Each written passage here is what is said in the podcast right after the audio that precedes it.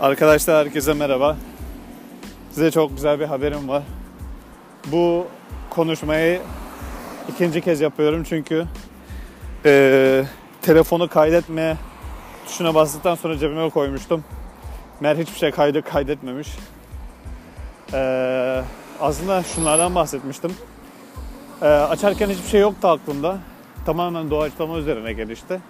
Mesela bugün Medium'da e, olası gelecek senaryoları adı altına bir blog yazısı yazmıştım.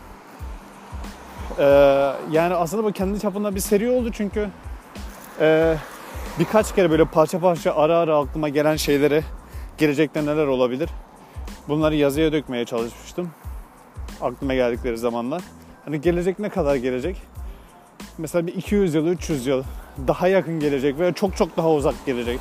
3000 yıl, 5000 yıl yani insanlığın çok çok şu anın çok çok ilerisine düşündüğümüz zaman ne taraflara gidebilir, neler bulunabilir, olanlar neye evrilir, aklımızın ucuna bile gelmeyen neler bulunabilir. Mesela önceden cep telefonu ilk bulun ilk ortaya çıktığı zaman yani insanlar inanmıyordur böyle hani kablosuz bu nasıl oluyor?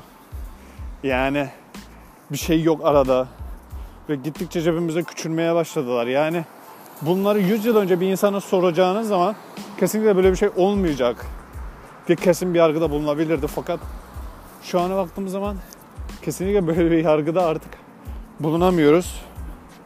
Ne tür bir buluşun olabileceği hakkında bir fikir üretemiyoruz. Çünkü bir şeyler sürekli gelişiyor, bir şeyler sürekli değişiyor. Yani o yüzden çünkü insanlar bilgi birikimini önceki insanlardan kalan ya da önceki e, çalışanlardan kalan bilgi birikimini kullanması e, insanlara müthiş katkı sağlıyor. Yani bu, ve bu devam ettiği sürece ki devam edecek. İnsanlık çok çok ileri gidebilir ve gidecek de. Mesela aslında şundan bahsetmiştim ileride mesela ne bileyim bir 200 sene sonra belki de insanların böyle parça parça kıyafet düşüneceğini, giyeceğini giyme, giy... konuşamadım. İnsanların böyle parça parça kıyafet giy, giymesi yerine tek parça dayanıklı yıllarca giyecekleri bir kıyafet olabileceğini düşünüyorum, tahmin ediyorum. Onun dışında evet yakın gelecekte kağıt paranın, e, metal paranın tarafından kalkacağını düşünüyoruz. Elektronik paraların hayatımıza geçeceğinden bahsediyoruz. Fakat çok çok daha ilerisini düşündüğümüzde acaba gerçekten hala bir şeyler parayla mı satın alınacak? Yoksa bir şey ücretsiz mi olacak? Bunları gerçekten merak ediyordum. Ne tür şey, bu neye evrilebilir? Gerçekten bununla ilgili e, e, sorguluyorum aslında bunu çünkü bir şeyler tamamen ücretsiz olabilir. Devletler devlet tarafından e, farklı bir sistemle bedavaya getirilebilir. Yani bu tür alışverişe ortadan kalkabilir yani. Hani sadece alıyorsunuz. Hani verdiğiniz hiçbir şey yok. Hani belki emek vereceksiniz belki. Yani belli bir emek vereceksiniz. Onun dışında istediğiniz her şeyi alabileceksiniz belki. Tabii bunun ne tür bir sistem evrileceğini bilmiyoruz tabii ki. Onun dışında e, mesela gelecekte şu an için Mars'a gitme düşüncemiz var.